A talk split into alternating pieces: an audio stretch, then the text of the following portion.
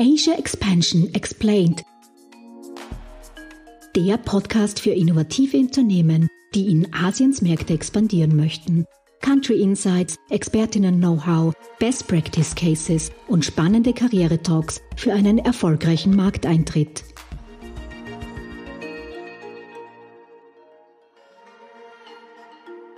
Hallo und herzlich willkommen zu unserer achten Podcast-Folge von Asia Expansion Explained, der Podcast für österreichische Startups, die in asiatische Märkte internationalisieren möchten. Mein Name ist Karina Margeiter und ich bin Programmmanagerin des Global Incubator Network Austria. Und gemeinsam mit Fabian Gems, Geschäftsführer von Gem Solutions, tauchen wir ein in die Chin-Zielregionen und geben euch wichtige Tipps und spannende Insights für eure Expansionsstrategie. Heute ist bereits unsere letzte Folge zur Chin-Zielregion Mainland China. Man kann es kaum glauben. Und zum Abschluss der ersten Podcast-Serie sprechen wir über Online- und Digital Marketing, Branding und Sales in China, ganz nach dem Motto Made in China. Und zu diesem Thema hätten wir keinen besseren Gast finden können als unsere heutige Expertin Catherine Reed. Als Head of Sales der HIP Austria GmbH hat sie das Produkt auf den chinesischen Markt gebracht. Sie blickt mittlerweile auf über 20 Jahre Erfahrung in Marketing, Branding und Sales in Asien und Osteuropa zurück. Wir freuen uns, dich heute im Podcast dabei zu haben. Hallo Catherine, wir freuen uns, dich heute hier bei unserem Podcast begrüßen zu dürfen. Grüß euch, es freut mich sehr, dass ich dabei sein darf. Hi Catherine, äh, schön, dass wir uns heute wieder hören. Erzähl uns, wie bist du zu China gekommen? Ich war bei HIP für Asien zuständig und in 2008 hat es dann in China ein riesen Lebensmittelskandal gegeben. Dadurch sind einige Babys gestorben und es kam auf die Firma HIP eine riesen Tsunami an Anfragen bezüglich China. Und wir haben dann angefangen, ernsthaft uns mit diesem Markt auseinanderzusetzen. Und deswegen bin ich dann ab 2008 zu dem chinesischen Markt gekommen. Es hat zwar etwas länger gedauert, vor wir auf dem Markt waren, aber so war der Anfang. Mhm. Und was war, okay, also ihr wart einer dieser tollen Unternehmen, die dann gefunden wurden im Internet, wahrscheinlich über eure Webseite. Ihr habt dann unzählige Anfragen bekommen. Was war dann eure nächste Überlegung? Die nächste Überlegung war, wie können wir einen verlässlichen Einstieg in den Markt schaffen, ohne dass wir reinfallen auf irgendwelche Leute, die alles Mögliche versprechen, aber eigentlich gar nichts liefern können. Wir haben, glaube ich, in drei Monaten 500 Anfragen bearbeitet. ähm, und ja, es war wirklich sehr, sehr überwältigend, wie viele Leute anfragen und erwarten, dass sie die Exklusivität für einen Markt wie China kriegen, weil sie einen Cousin haben, der ein Geschäft hat irgendwo in Tier 4 oder Tier 5 und sie glauben, deswegen kriegen sie vielleicht etwas Exklusivität oder wir schicken geschwind einen Container. ähm, ja, es war sehr, sehr interessant, sehr spannend. Mhm. Für uns ein bisschen durch den Selektionsprozess. Wie, wie habt ihr das dann geschafft? Äh, ihr habt ja einen, würde ich sagen, einen sehr, sehr vernünftigen Partner dann gefunden. Äh, wie seid ihr da vorgegangen? Wir haben ähm, wir haben mehrere Partner die gehabt, die in Frage gekommen sind. Und wir haben so eine Shortliste erstellt mit Firmen, die uns von Haus aus wesentliche Daten geschickt haben zu Themen wie was machen sie sonst, wie läuft ihre andere Geschäfte, betreiben sie andere Produkten, haben sie Erfahrung in in unseren Markt oder zumindest mit Lebensmittel oder mit Konsumgüter.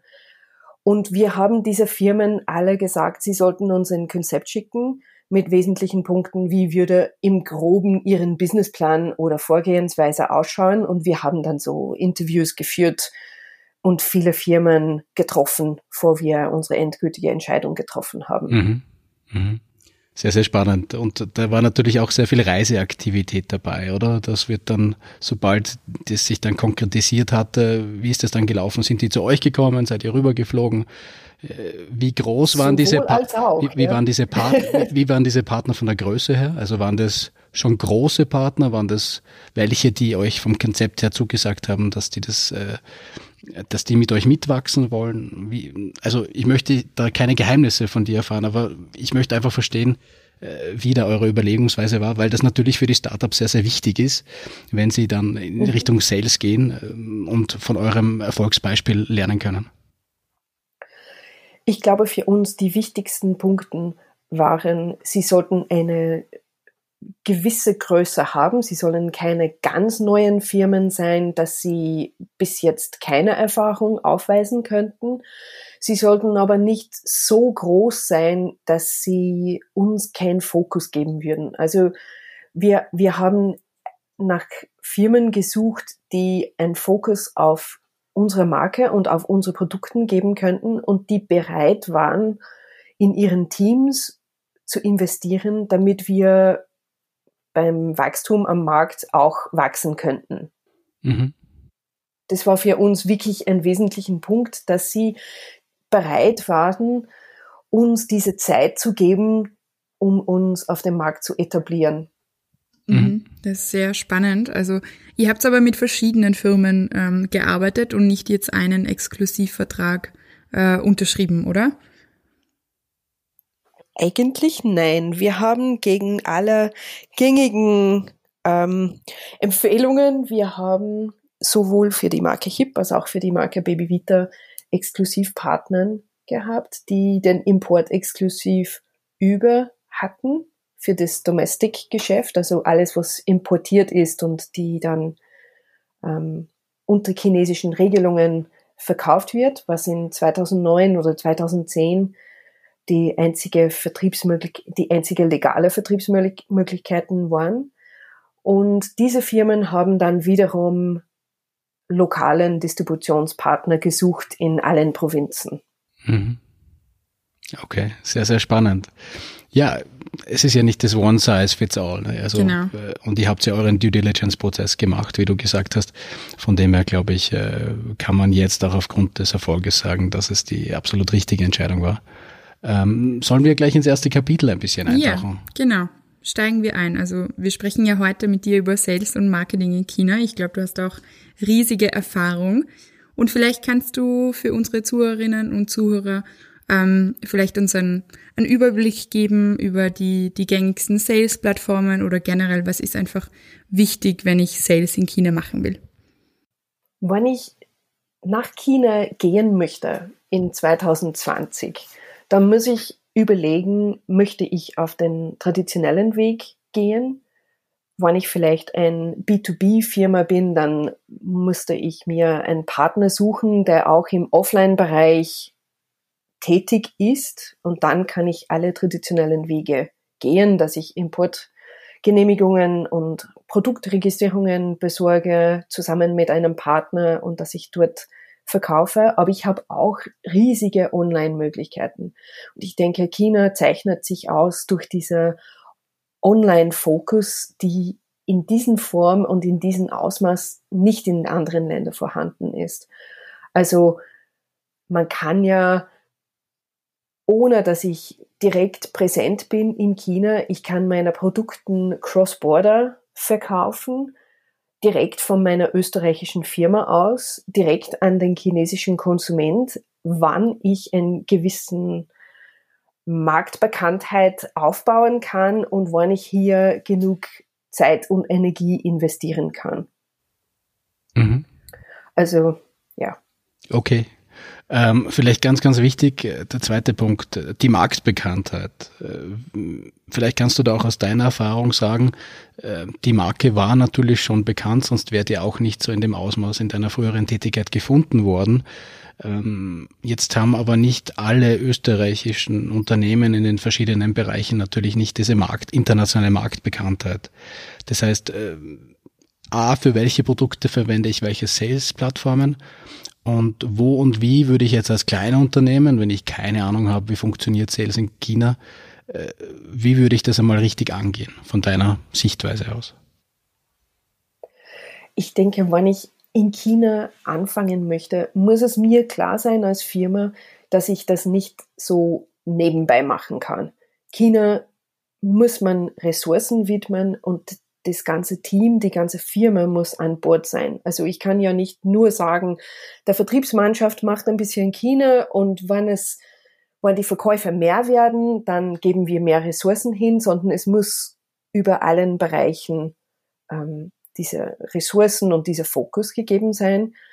Ich glaube, wichtig ist, wenn ich gar keine Bekanntheit habe, dass ich das schrittweise angehe. Ich muss ja diese berühmten, wie esse ich eine Elefanten? Ich esse den scheibchenweise und ich glaube, China ist auch so.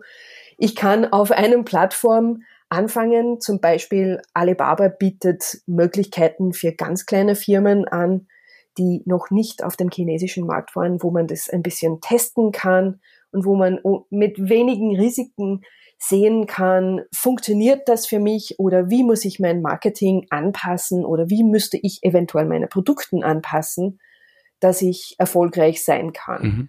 Ich glaube, es ist wichtig, dass ich auch ein bisschen so ein Track Record beweisen kann in einem Heimatmarkt, sei das ein österreichischen Markt oder vielleicht habe ich ein, ein anderer großer Markt in Europa. Es muss nicht tatsächlich groß, groß sein, aber einfach für mich ein Fokusmarkt, wo ich sagen kann, dort bin ich erfolgreich, dass ich einen chinesischen Konsument zeigen kann, ich bin eine echte Firma, ich habe echte Produkte mit wirklich guter Qualität, was für Österreich normalerweise ein großer Vertriebsmerkmal ist und damit kann ich punkten. Mhm. Ganz, ganz wichtige Punkte, die du angesprochen hast. Das eine mal dieser Fokus auf Qualität, ja. Also ja. Das, das macht relativ, äh, macht meiner Meinung nach absolut Sinn nicht. Also wofür steht Österreich, wenn jetzt auch nicht so bekannt wie Made in Germany, aber Made in Austria hat natürlich einen gewissen Vertrauensvorsprung, ja, auch, auch für den chinesischen Markt. Auf der anderen Seite natürlich auch, was du, was du richtig gesagt hast, es ist relativ schwierig, sich als österreichisches Unternehmen, das sonst noch nicht wirklich sich eine Marke aufgebaut hat, äh, in China große Bekanntheit zu erlangen, ohne sich auf diese andere äh, Marktbekanntheit zu beziehen. Ja. Also das ist, glaube ich, äh, wichtiger, wichtiger, wichtiger Punkt für alle unsere Zuhörerinnen und Zuhörer, äh, dass man einfach sagt, viele von den Startups werden ja nicht als erstes den China-Markt angehen. Gibt's auch. Ja, es gibt auch welche, die schon in China entstehen. Aber grundsätzlich, wenn man sagt, man hat schon sehr viel Erfolg, ob das jetzt in Deutschland ist oder in Frankreich, Italien, dass man sich dann auf in der Marketingstrategie, in der Sales-Strategie dann auch auf diese Kernargumente konzentriert. Genau. Und ich glaube, wir haben jetzt ähm, auch, du hast Alibaba angesprochen, also das ist sicher, ähm, vielleicht kann man es am ehesten vergleichen mit, mit Amazon, nur in ganz, ganz, ganz groß für alle Zuhörerinnen und Zuhörer, die, die noch nichts von Alibaba wissen oder kennen. Aber wie macht man das zum Beispiel? Wir haben sehr viele, ähm, würde ich mal sagen, Tech-Startups, die nicht unbedingt ein Produkt haben, aber einfach Software, ähm, alles, was mit äh, Digitalisierung zu tun hat.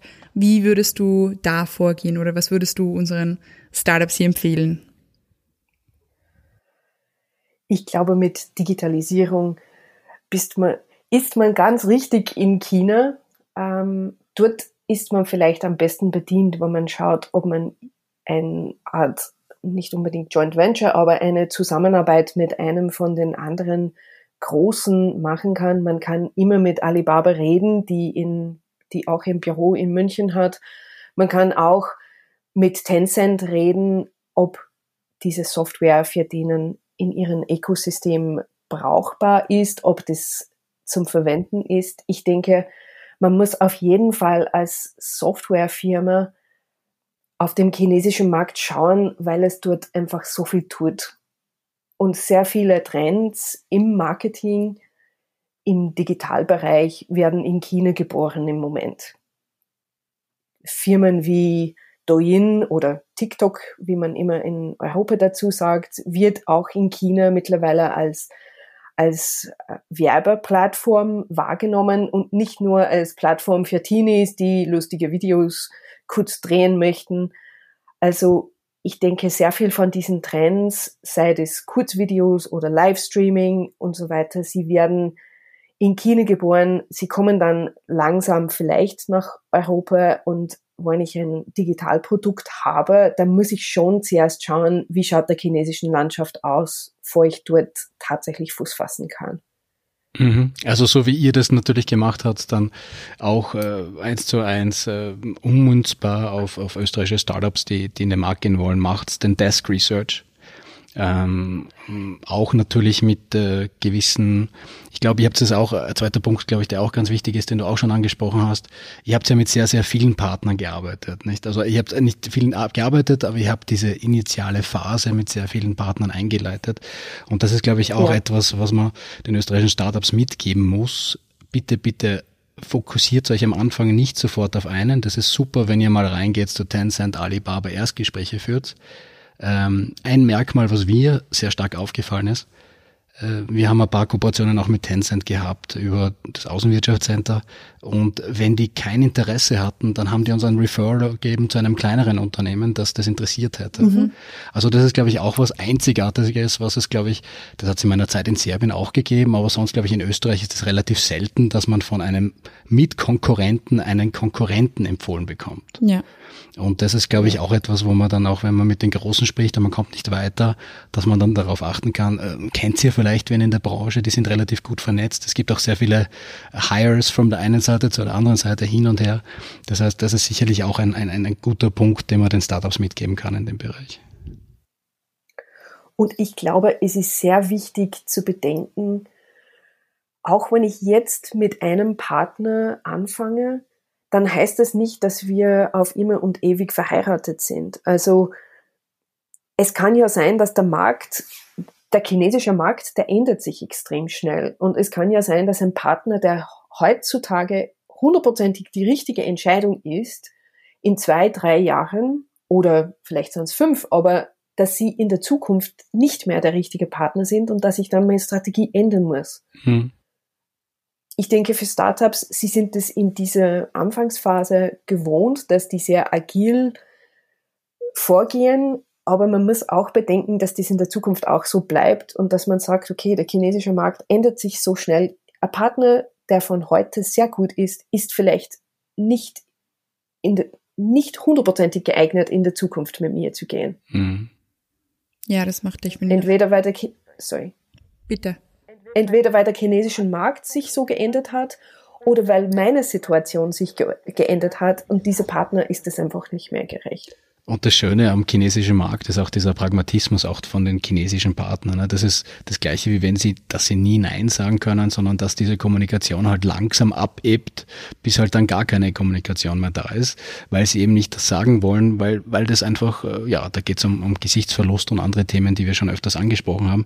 Das Schöne dabei ist aber, dass das einfach ein normaler Bestandteil des Unternehmertums dort ist. Das heißt, keiner ist dann böse, wenn nach zwei Jahren drei Jahren, vier Jahren kommt natürlich, wie viel man investiert, auch natürlich in den Markt drauf. Aber grundsätzlich gibt es da dann keinen, ist das kein Tabu, wenn man dann sagt, es tut uns leid, aber es funktioniert halt jetzt für die nächsten Marktschritte nicht mehr. Genau. So ist das. Ähm, du warst ja auch sehr oft drüben in, in China. Ich glaube, das ist auch etwas, was man den, was man den Startups noch mitgeben kann.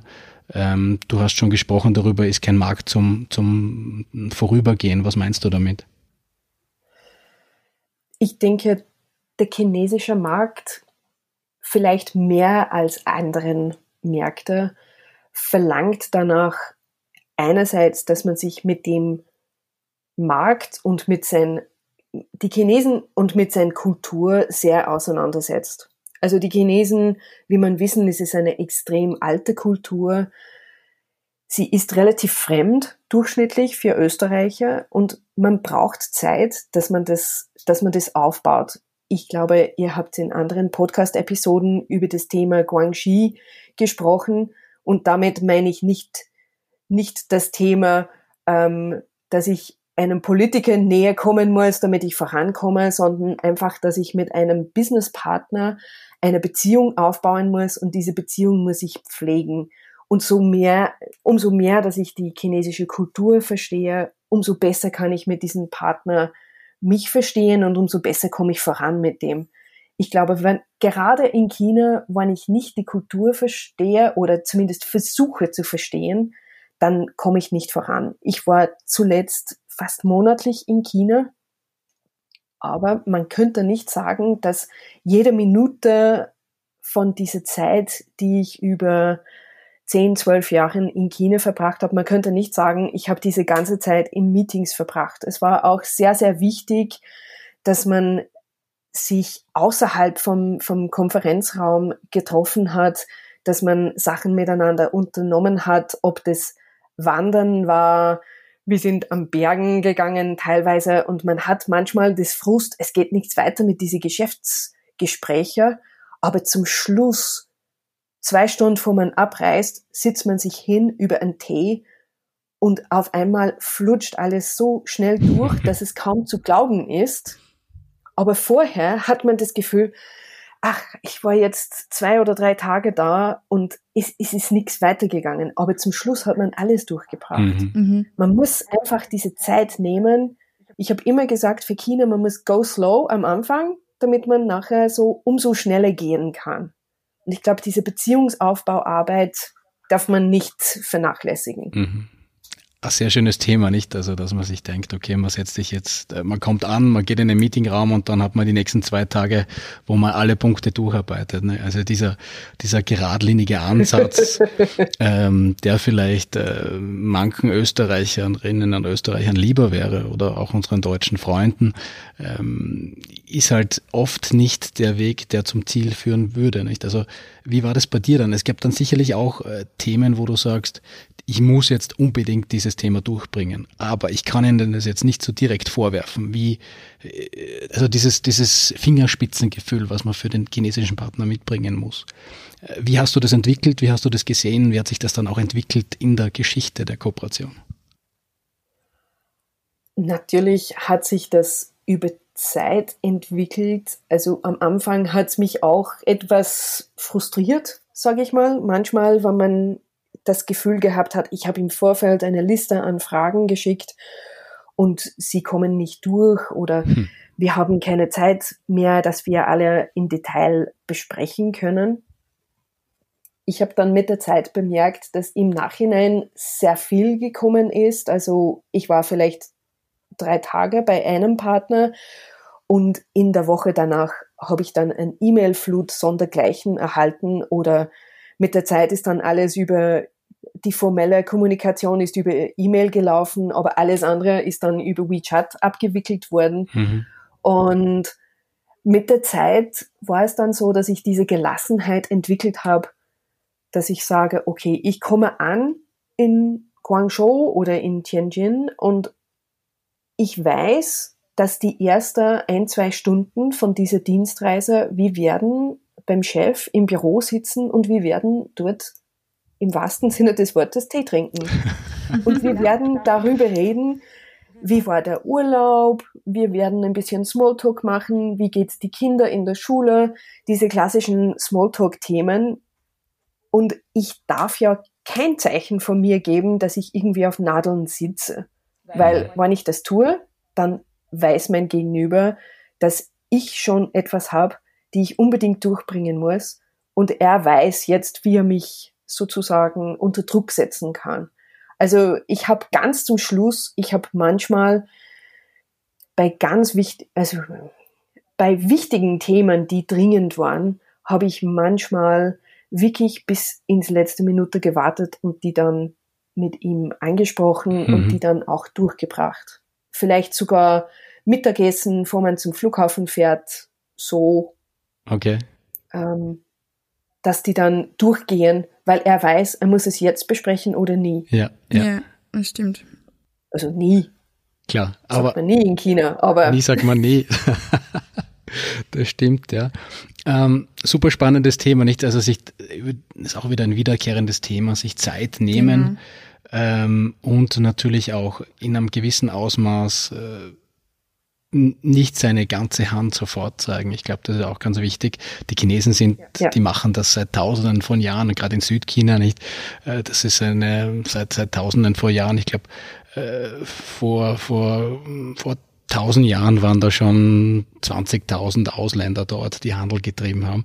Das heißt, die sind sehr, sehr gut darin, äh, in Verhandlungstaktiken und natürlich, wenn man dann einem Eigentümer oder einem Geschäftsführer gegenüber sitzt, dann weiß der ganz genau, wie er das spielen muss. Und äh, äh das ist, glaube ich, ganz ein wichtiger Hinweis für unsere Startups, um zu sagen, bitte passt auf, nehmt euch Zeit. Und äh, ja. es wird sehr viel in diesem Zwischenweg gelöst. Das ist auch etwas, was mir immer wieder aufgefallen ist. Äh, die Verhandlungen mit, ob das jetzt politische Seiten waren oder ob, ob wir für Unternehmen interveniert haben, sind oft viel besser gelaufen beim Abendessen als die drei Stunden davor, die wir in der Firma waren. Und das ist, das ist normal. Ja, das ist eben dieses Guanxi, das ist dieses, äh, diese, dieses Vertrauen, dieses, diese Partnerschaften, die man einfach aufbauen muss. Ja. Definitiv, also das kann ich nur bestätigen. Sich Zeit lassen und es läuft nichts nach Plan, würde ich mal sagen, aus meiner Erfahrung. Also ähm, eh, wie du es schön zusammengefasst hast. Am Ende klappt's immer, aber der Weg dorthin ist ein anderer, als wir es vielleicht in, in Österreich oder Europa gewohnt sind. Ja, und diese Flexibilität, die natürlich auch auf die Schnelllebigkeit des Marktes zurückzuführen ist, deswegen ist es für Chinesen ganz normal, dass man flexibel sein muss. Diese, diesen Mindset sollte man schon mitnehmen, bevor, also an das sollte man sich erinnern, bevor man ins Flugzeug steigt. Ja. Das wird auf jeden Fall passieren. Definitiv. Ähm, genau. Ja, vielleicht kannst du uns ähm, auch noch etwas darüber erzählen, weil wir haben jetzt davor gehört, eben es ist auch wichtig, den, den lokalen Markt ähm, herunterzubrechen und jetzt nicht China als Ganzes zu sehen. Ähm, wie habt ihr das damals gemacht? Äh, habt ihr das Branding angepasst? Habt ihr ähm, eure Produkte verschieden beschrieben? Also wie seid ihr da ein bisschen vorgegangen, wenn wir wieder zum, zum Sales-Thema zurückkommen, Sales und Marketing? Wir haben vom vornherein schon eine chinesische Name gehabt. Das war aus der Anfang der 2000er, hat HIP einen kleinen Versuch in China gehabt und, und hat damals einen chinesischen Namen für die, für die Marke bekommen sage ich, und auch angemeldet. Mhm. Das ist ein unheimlich wichtigen Schritt, dass man einen Namen hat, die für die Chinesen vertraut klingt, die wohl klingt und die auch aussprechbar ist. Mhm. Also die, die Marke Hip hat den Namen Shibao, das heißt sowas wie Happy Baby oder Goldenes Baby mhm. in, in China. Und wenn man die Chinesen untereinander reden hört, man hört nie der Name Hip fallen. Man hört immer nur Shibao, Shibao. Also das, dieser Bewusstsein, dass man vielleicht einen anderen Namen braucht, die Marke auf Chinesisch und dass man auch sehr, sehr schnell ganz am Anfang die Marke registrieren muss. China ist first to file. Also wer die Marke als Bildmarke, als Wortmarke registriert für eine Klasse, hat die Rechte drauf. Und es kann ganz schön teuer sein, wenn irgendwer die, die Rechte schützt ähm, in einem sehr ähnlichen Art und Weise für eine Marke. Mhm. Das haben, glaube ich, alle großen Marken irgendwann einmal erlebt in China, dass, dass sie das nicht rechtzeitig gemacht haben oder mit kleinen Änderungen hat irgendwer andere was sehr, sehr ähnliches registriert und dass es dann zu Problemen geführt hat. Und wie habt ihr euren, euren Namen gefunden? Also habt ihr dann äh, lokal danach Ausschau gehalten? Weil das stelle ich mir auch bei genau. österreichischen Startups vielleicht manchmal etwas schwierig vor, weil sie heißen weltweit gleich. Ähm, und dann in China soll man den Namen ändern. Ich glaube, das ist schon äh, Neuigkeitsgehalt, den wir hier auch hören. Ja, wobei ich glaube, es gibt auch, ich kenne Personen in Österreich, die auf das spezialisiert sind und die auch ähm, helfen können mit, mit dieser Aufgabe, wenn man das so sehen will. Ich denke, es ist wichtig, dass, dass ein, eine chinesisch Native Speaker dabei ist bei der Endauswahl, weil sie können es bewerten, ob, ob die Wörter, die ausgesucht worden sind, ob sie wirklich diese Auswirkung haben.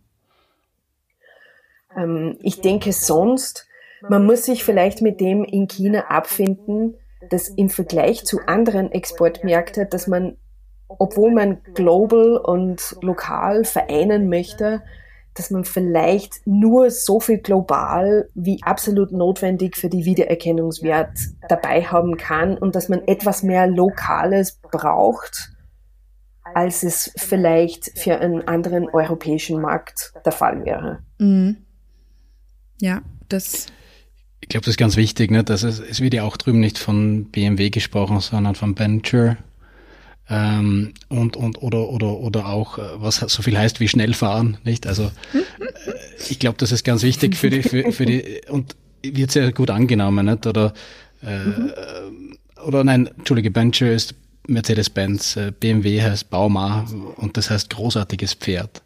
Also man muss sich da, glaube ich, auch als Startup jetzt äh, ja wirklich dann auf die lokalen Gegebenheiten einlassen, wie du richtig sagst, Catherine, und nicht äh, zu, zu versuchen, das Rad neu zu erfinden. Da gibt's, es gibt übrigens auch eine eigene Firma, die sich darauf spezialisiert hat in China, die, die nur gute Firmennamen, die sehr viel Geld bringen soll, entwickelt und da kostet das dann bis zu 80.000 US-Dollar. Mhm.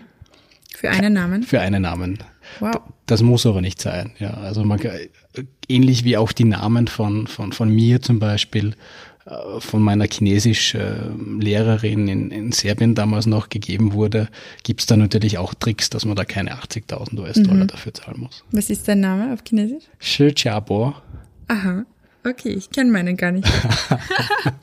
Aber ist gut, gut zu wissen.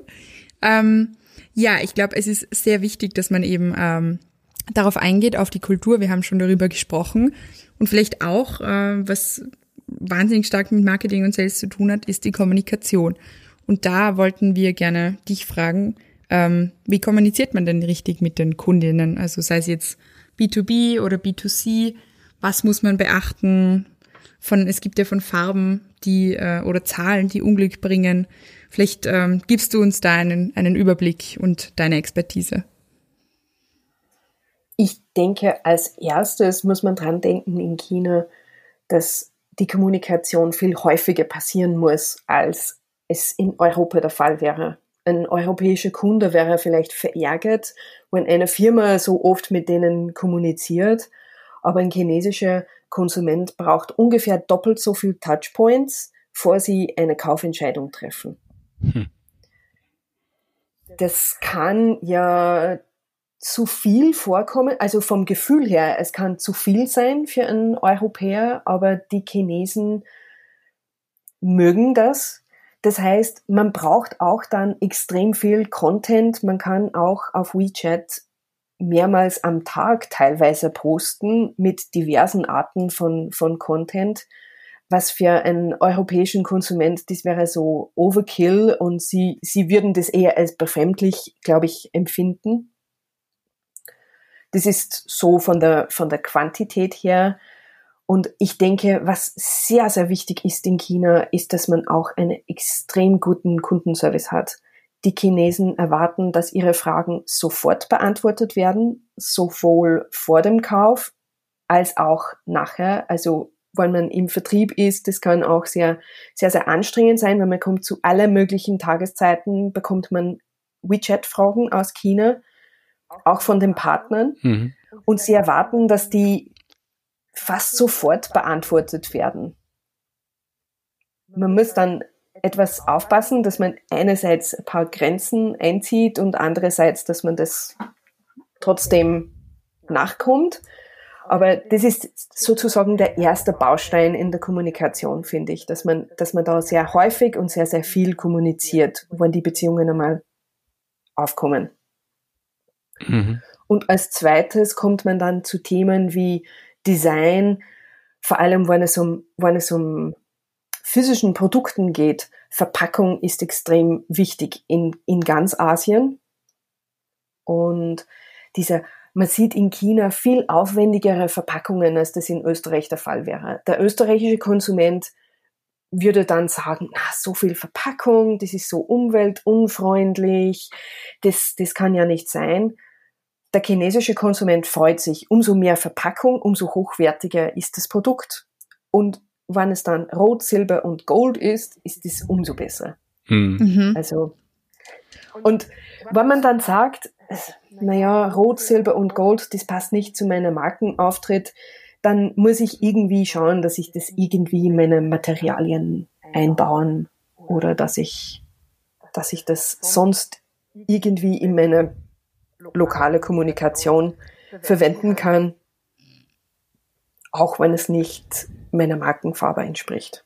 Mhm. Wie war das bei HIP, wenn ich gleich die Nachfrage stellen kann? Also die Marke schaut ja, wenn ich mich das recht erinnere an meine Zeit in China, schaut ja gleich aus, nicht? Also die Marke selber.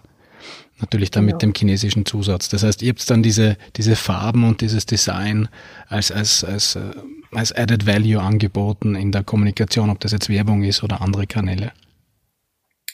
Ja, wobei es immer wieder Diskussionen gegeben hat mit Personen, die gesagt haben, wir hätten aber gern das, den Deckel in Gold oder ähm, ja, also das ist, ich glaube, das ist immer ein Spannungsfeld, wie, wie weit gehe ich in der lokale Richtung und wie weit bleibe ich bei meiner globalen Markenpositionierung. Mhm.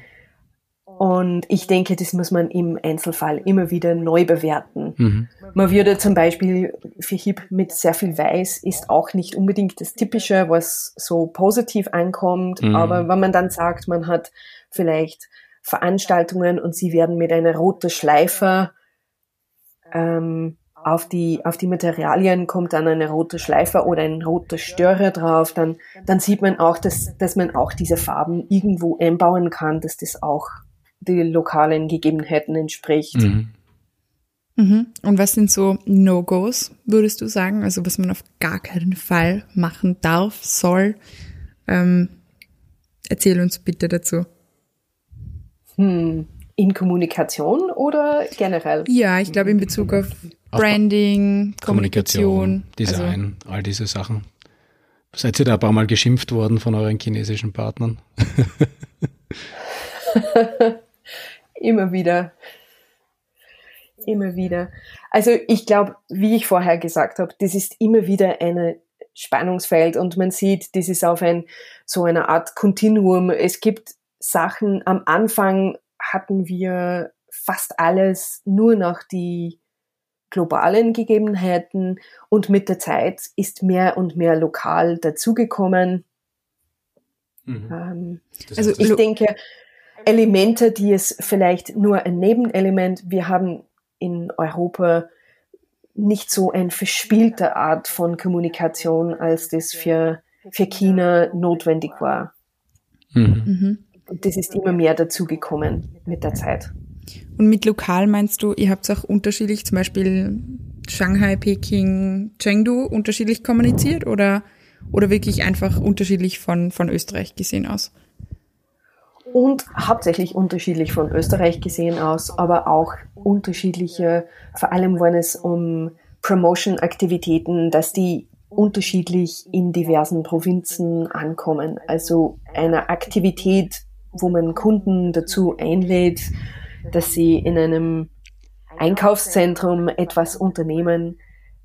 Man macht andere Aktivitäten in Südchina, wo das Wetter heiß und schwül ist, als in Nordchina, wo es dann vielleicht im Winter extrem kalt ist. Also da sind einfach regionale Unterschiede und die, man kann ja China nicht so wie ein Land betrachten, sondern fast wie Europa, dass man sagt, da sind so viele verschiedene regionale Unterschiede mhm. und man muss ein bisschen spitz Spitzfindigkeit haben, dass man da wirklich dahinter kommt und dass man wirklich mit dem gut umgehen kann. Deswegen war es für, für HIP sehr wichtig, immer wieder lokalen Partnern von Topsani zu besuchen und auch zu verstehen, was passiert in die Regionen. Mhm.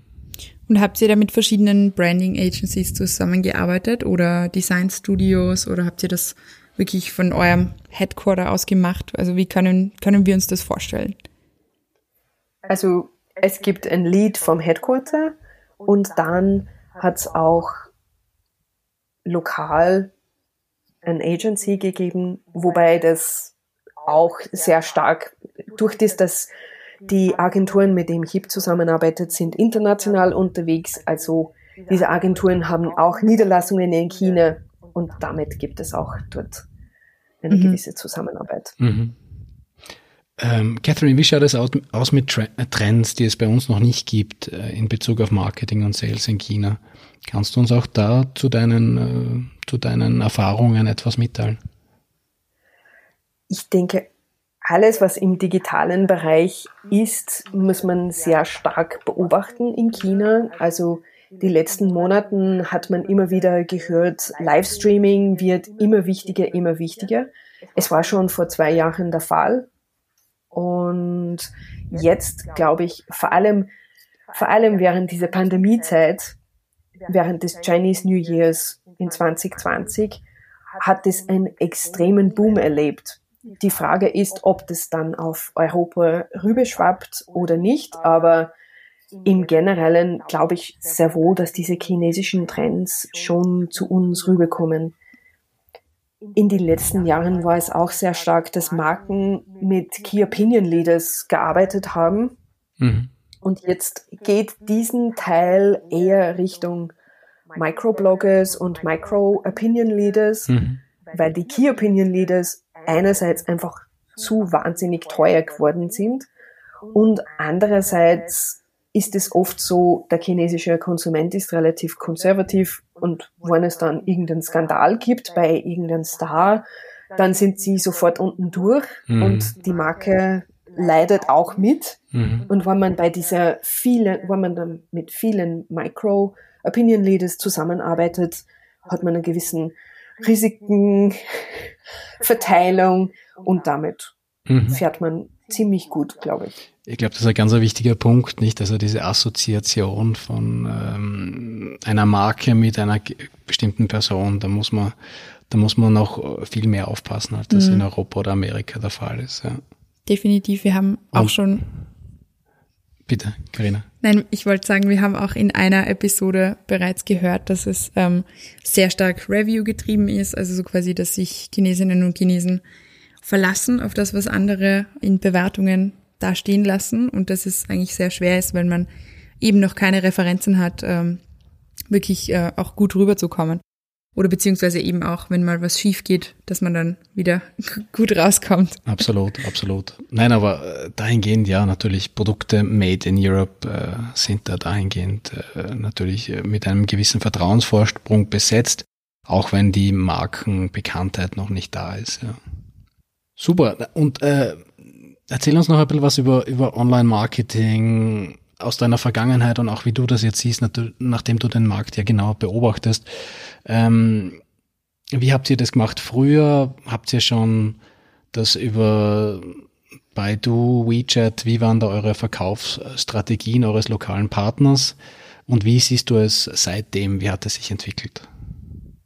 Also wir haben in 2011 auf dem Markt angefangen und damals war das Thema mit, mit Online-Marketing nicht so weit entwickelt, wie es natürlich heutzutage ist. Also wir haben angefangen mit, mit Baidu und dann ist WeChat dazugekommen mit, mit Baby Club und Mitglieder und äh, Treuerpunkte mhm. mit einem sehr ausgeklugelten System. Ich würde sagen, heutzutage ist Baidu wahrscheinlich nicht mehr ganz so wichtig. Es ist eine Art Basisfaktor, die man haben muss, damit man, damit man ernsthaft ähm, erscheinen kann auf dem Markt, damit man wirklich als echte Marke erscheinen kann. Mhm. Aber dann sind wahrscheinlich andere Kanäle wichtiger für das tatsächliche Marketing. Also sehr viele Firmen verkaufen jetzt über kleineren Shops auf WeChat. Oder man, wenn, man, wenn es um das geht, wo gebe ich mein Geld am zielführendsten aus? Ich denke, man muss überlegen, möchte ich jetzt Branding betreiben, wo ich vielleicht mit Online-TV-Spots weitergehen kann und wo ich mit WeChat Advertising und WeChat Aktivität, dass ich wirklich Kundenerfahrung erzeugen kann. Das kann ich alles im, im Branding-Bereich machen. Mhm. Vielleicht auch mit anderen Plattformen, die ähnlich im sozialen Bereich Social Media unterwegs sind. Aber wenn ich dann sage, wie erziele ich jetzt wirklich ein schnelles Return on Investment für meine Werbung, dass ich, dass meine Produkte sich dreht, dann bin ich eher auf der Seite, dass ich innerhalb von dieser Verkaufsökosystemen wie Alibaba Werbung betreibe, weil das wird auch wie ein, ein riesen Suchmaschine verwendet.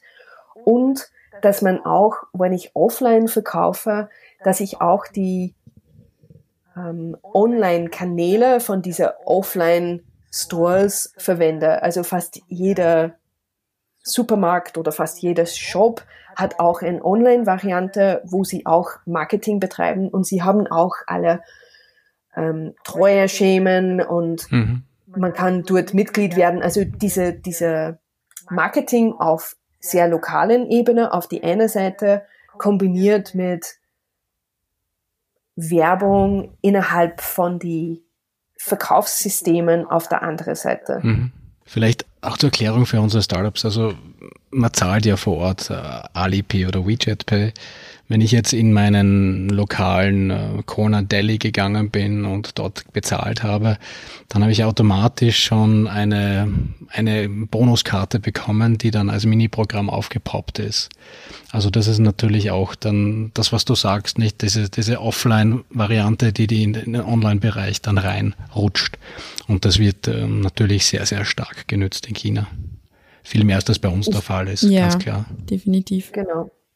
Ich, das ist viel mehr, also diese gesamte Offline-to-Online-Integration ist viel weiter vorangetrieben, dass das wirklich fast nahtlos rübergeht in den meisten Fällen. Mhm. Ich glaube, in Österreich würde man sich darüber stören, wenn man beim Interspar einkaufen geht. Und dann hat man automatisch eine Mitgliedschaft bei. Ja, das ist der Pragmatismus, definitiv. der in China, in China sagt man, mein Gott, na, ist doch, ist doch gut, wenn ich da auch noch die weiteren Informationen bekomme. Ja, in Österreich wäre es eher so, was machen die mit unseren Daten? Richtig. Ich will das nicht. Genau. genau. Ja, und wenn wir vielleicht ähm, nochmal zurückgehen zum Thema ähm, B2B, wir haben auch jetzt sehr stark B2C gesprochen ähm, für unsere Startups. Was hättest du denn da für einen, für einen Tipp für sie, was sie alles machen könnten? Wie schaut das jetzt im B2B-Bereich aus? Heißt das auch, ich muss ein WeChat-Account haben und äh, mit meinen eine Mini-App oder auch sonstiges produzieren oder ich muss unbedingt auf Baidu aufscheinen. Ähm, es gibt ja unzählige Plattformen. Also wie ähm, siehst du das im B2B-Bereich? Ich denke, im B2B-Bereich ist Baidu nach wie vor wichtig. Das gilt als ich muss ich, das muss ich fast haben. Und was man dann dazu nimmt, WeChat hat jeder, also es ist wichtig, dass man dort ist und darüber hinaus würde ich sagen, es kommt darauf an, in welchen, in welcher Nische, dass ich aktiv bin. Weil in China gibt es so eine riesigen Vielfalt an Apps, dass ich, dass ich da wirklich spezialisieren kann. Mhm. Ich glaube, online ist genauso wichtig im B2B-Bereich als im B2C-Bereich. Wird vielleicht unterschätzt, und es geht nach wie vor einiges offline, aber es funktioniert nicht, wenn ich nicht diese Online-Komponente dazu habe. Es gibt halt die Credibility, die man braucht, um am, am chinesischen Markt dann auch äh, ernst, als ernsthaft wahrgenommen zu werden. Das muss dann nicht so sein. Wir hatten ja auch einige Kooperationen mit WeChat in meiner Zeit in China, ähm, wo dann auch diese Official Accounts auch erstes Mal für, für ausländische Unternehmen dann möglich waren, weil vorher war es so, dass man in China eigentlich nur eine ähm, Official Page oder äh, offizielle Seite haben konnte, wenn man auch eine Business License in China hatte. Das ist mittlerweile nicht mehr notwendig. Ja. Und da gibt es natürlich gewisse Agenturen, die sich darauf spezialisiert haben, um dieses äh, Tool zu schaffen. Wichtig nur, und ich glaube, das haben wir auch in den vorigen Podcasts angesprochen, ja, diese Plattformen sind wichtig und das, was die Catherine jetzt angesprochen hat, aber schaut bitte ganz genau, nur weil ihr eine Plattform habt, bringt das noch relativ wenig. Diese muss natürlich auch bespielt werden und die muss dann natürlich auch zielgerichtet in eure Marktsegmente reingeleitet werden. Ja. Also nur Kosten erzeugen, eine, also eine, äh, ein Mini, WeChat Mini-Programm zu haben, heißt dann nicht, dass man dann automatisch Millionen verkaufen wird in China. Genau, dafür gibt es zu viele Konkurrenten, würde ah, ich mal sagen. Ja, es gibt unzählige Sites, nicht? ja. Und es gibt es gibt auch relativ viele Mini-Programme, die überhaupt, ja, das ist halt dann Dead on Arrival. Ne? Also wurde zwar schön gemacht, ja, schaut schön aus, aber wenn man dann das Kapital nicht in die Hand nimmt, um das auch dann zielgerichtet zu den Leuten zu führen, immer wieder, und das hat die Catherine ja sehr gut angesprochen, diese Kommunikation, also man kriegt ja auch auf WeChat, wenn man die Mini-Programme dann adaptiert, da kriegst du ständig Nachrichten. Also ja. ich weiß das von meinem eigenen ja. Account. Und äh, wer das dann nicht macht, der braucht sich da nicht wundern, wenn das eine vergebene Liebesmüh war. Definitiv. Also ich würde auch noch gerne unseren Zuhörerinnen und Zuhörern mitgeben, dass man sich vor allem, glaube ich, wenn man im B2B-Bereich ist, ähm, einfach anschaut, was machen meine Konkurrenten oder die mir am nächsten sind. Und vielleicht kann man sich da eben als europäisches Startup eben anschauen, okay, das wäre vielleicht eine Plattform für mich oder das würde ich nicht so machen. Es ist, fängt ja schon bei Präsentationsmaterialien an. Also das Design ist ja einfach ein komplett anderes, was wir als viel zu überladen und äh, unlesbar wahrnehmen, ist einfach, also so wie es ich bisher erlebt habe, einfach in China, in China Standard. Also so minimalistische Präsentationen, wie es wir jetzt zum Beispiel zum Teil haben, das, das gibt's einfach nicht. Und so, man muss sich da wirklich anpassen und auch wenn es einem komisch vorkommt, äh, es ist einfach lokale Gegebenheit und ja, das gehört dazu und wirklich, ähm, mhm. ja, sich darauf einzulassen. Ja. Und, und ich glaube, das ist auch nochmal ein ganz wichtiger Punkt, den du angesprochen hast, Karina. Ähm, es braucht kein österreichisches Startup zu denken, dass sie der Erste im Markt sind, genau, ja. der dieses Produkt oder diese Dienstleistung anbietet. Das heißt, da gibt es schon Leute, die vor euch gekommen sind, ob das jetzt lokale Platzhirsche sind oder internationale Player. Aber das ist natürlich auch immer eine gute Leitlinie für euch. Und da rede ich wieder von diesem Desk Research, der sehr, sehr wichtig genau. ist, um zu sehen, wie geht man da überhaupt in den Markt rein. Weil ansonsten kann man einfach unglaublich viel Geld ausgeben für Marketing und Sales in China, ohne dass es zielgerichtet ist. Also da genau wieder auf strategischer Ebene ähm, einfach schauen. Mhm. Ja, Catherine, ich glaube, wir sind schon äh, fast am Ende angekommen unseres Podcasts. Vielleicht kannst du, ähm, wie auch jeder andere äh, unserer Gäste, uns deinen persönlichen Insider- und Erfolgstipp für unsere Zuhörerinnen und Zuhörer geben. Ich würde sagen, für mich am wichtigsten war die Zeit nehmen, auf die Leute zuzuhören, ihre Geschichten anzuhorchen, lernen, wie China tickt und Beziehungen aufbauen. Und damit muss man dann alles, was danach kommt, ist wie eine Achterbahnfahrt. Also genießt es, geh Tee trinken, tu Karaoke singen, spiel Mahjong, geh auf den Berg und am Ende des Tages investieren sehr viel Geld, Zeit, dass man, dass man wirklich zu dem erwünschten Erfolg kommt. Ich glaube, die sind die wichtigsten Faktoren. Man investiert Zeit am Anfang, damit man zum Schluss einen Erfolg hat. Mhm. Es zahlt sich wirklich aus. Perfekter Abschluss, würde ich sagen. Absolut. Vielen Dank fürs Dabeisein, Catherine. Danke, Catherine, für deine Zeit. Danke, hat mich sehr gefreut. Das war die achte Folge von Asia Expansion Explained und die letzte Folge zu unserer Serie Mainland China. Weiter geht es mit der nächsten Gen-Zielregion, Südkorea. Auch für den Markteintritt dort haben wir interessante Expertinnen und Experten vorbereitet. Bleibt gespannt und bis zum nächsten Mal bei Asia Expansion Explained. Das war Asia Expansion Explained, Ihr Podcast für eure Internationalisierung nach Asien. Ihr habt Fragen, Anregungen, Wünsche? Dann schreibt uns unter podcast.gin-austria.com. Weitere Infos zu den Startup Services von Global Incubator Network Austria findet ihr auf gin-austria.com. Ready for the next steps? Go big, go global, go Asia. Dieser Podcast ist eine Kooperation zwischen Jam Solutions und dem Global Incubator Network Austria, ein Förderungsprogramm des Austria Wirtschaftsservice und der österreichischen Forschungsförderungsgesellschaft.